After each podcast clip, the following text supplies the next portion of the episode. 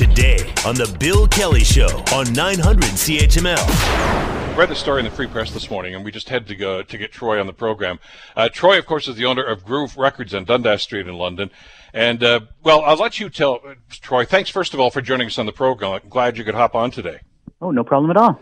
Uh, I'll let you tell the story because this is something I've been talking about on the program for the last couple of weeks now about protocols and about rules and about bylaws and about adherence to those, and, and how sometimes store owners and business owners like yourself kind of get stuck between a rock and a hard place. But uh, I'll tell you, our listeners right up front, you did the right thing here. But explain exactly what happened.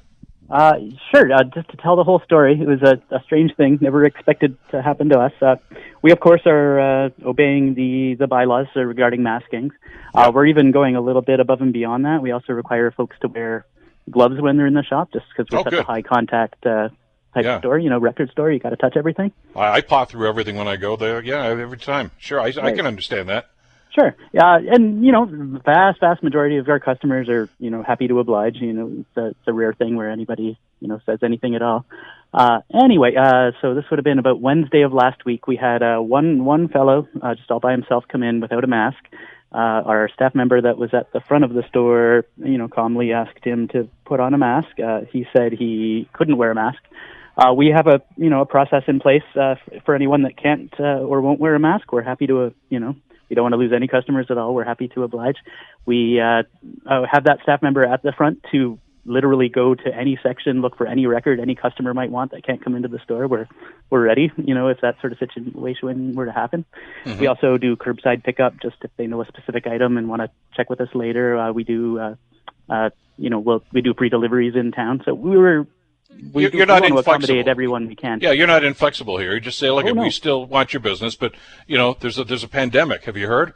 Yeah, exactly. So we, you know, of course, require everyone to wear a mask. Uh, this fella wasn't, uh, didn't want to be, uh, didn't want to be taken care of in other any way other than coming in the store without a mask, which we wouldn't allow. So, uh, he- so he left. Um, and then uh, the next day, we, uh, that fella came back uh, with a small group of uh, of other anti-maskers, um, and it was pretty much the same scenario, except they would not leave, and they were pretty indignant. Uh, the staff member that was up at the front of the store, you know, was calmly telling them, like she should, as was her job too, that they weren't allowed in the store, uh, offering the, the accommodations I had mentioned previously, and they did not want to be com- accommodated. They were there for a confrontation, plainly.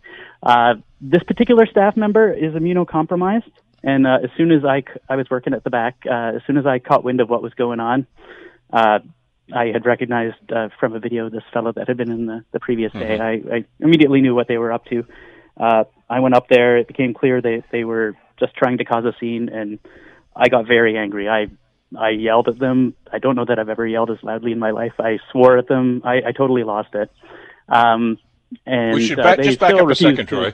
When you say, when you say that staff member was immunocompromised, in other words, she's at high risk now for transference Oh yeah, of, absolutely. of the virus. Yeah, um, so, So she's- you know, she's- I don't she's know at that I would have reacted in there. any less with less fury if it were a different staff member, but Yeah. I, you know, I was quick to jump to her defense. She, you know, it's a it's serious. yeah, So, uh, so they, you know, I'm I'm yelling at them. I'm uh, wanting them to leave, uh, telling them to leave. You know, all the all the stuff. Uh, they, uh, we then called the police. Uh, you know, this didn't take very long. Uh, and then the the police were on their way, and at that point, they left the store, continued to you know hurl abuses at us, and uh, you know they tried to give me a pamphlet, uh, an anti-mask pamphlet, and I angrily tore it up and threw it back at them, and uh, and then they were on their way.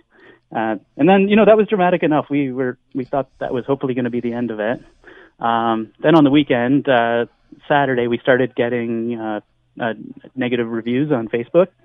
And it, it, it was pretty apparent almost immediately that it wasn't from anyone in town. It was from, uh, just based on the rhetoric and the, the things they were saying in these, uh, in the reviews, it was pretty obvious they were a group of anti-maskers. So it had turned out that they had videotaped me, uh, you know, being angry and yelling at the group of anti-maskers, uh, and had shared this video with uh, anti-mask Facebook groups. And these these anti-mask Facebook groups were uh, review bombing us, is what it's called, giving us a, yeah. uh, one-star reviews just over and over and over again. So it was a, a pretty dispiriting thing to, to face down on Sunday. Sunday it got real serious. There was uh, lots and lots of them, a few dozen, and we watched our our you know pretty pristine ratings on Facebook and Google just just steadily drop throughout the day. It was a it wasn't much fun to see. What kind of feedback are you getting though from your customers? Holy moly! Okay, I'll tell you the next part of the story. Uh, Yeah. I went to bed. and I was dealing with this all day Sunday. It was, you know, I was Sun- aware it Sunday was a bad- Sunday was a bad day. You know, it was, Yeah. So I I wasn't worried about our business, but I was trying to put on a brave face, but it it, it sucked. Uh, anyway, I wake up. I close my computer Sunday night. I had enough of the grief. Uh, I woke up Monday morning expecting just the next chapter of the grief. Yeah. And I, I opened my computer up, and there's literally, and this is only after maybe like 12 hours, there's literally 100 new Facebook reviews, all from local London folks, all showing us love and positivity. Like, it wiped out the uh, the, the one star reviews, and and it, it was amazing. I like, I'm, I'm, I, I get choked up with talking about it. I've never felt so much love and support from London before, and I wasn't expecting that. I was bracing for more grief, more hate from these folks, and instead I woke up to see just love, like this. Just it was amazing, That's an fabulous. amazing thing. Well, haters haters are going to hate. I mean, you know that, and and you know they're going to get it out of their system, and they're vile and and and personal and things like that. And I know it can be hurtful. I mean, especially in your line of work. Let's face it. You know, bad reviews for people who may not actually know about Groove Records are going to say, "I'm not going in that place." Then nobody seems yeah, to like it. It's a it's a real factor. Like people, you know, I don't think any of our our, our regulars are going to notice, but it could really hurt the potential of, of future business. Absolutely, it's, a, it's something to be taken seriously. Well, listen, congratulations again for you and your staff for doing not only doing the right thing but standing up for that and uh, and being principled about this thing. I mean, it's uh, it's it's a difficult time for all of us, and it's a difficult time for business.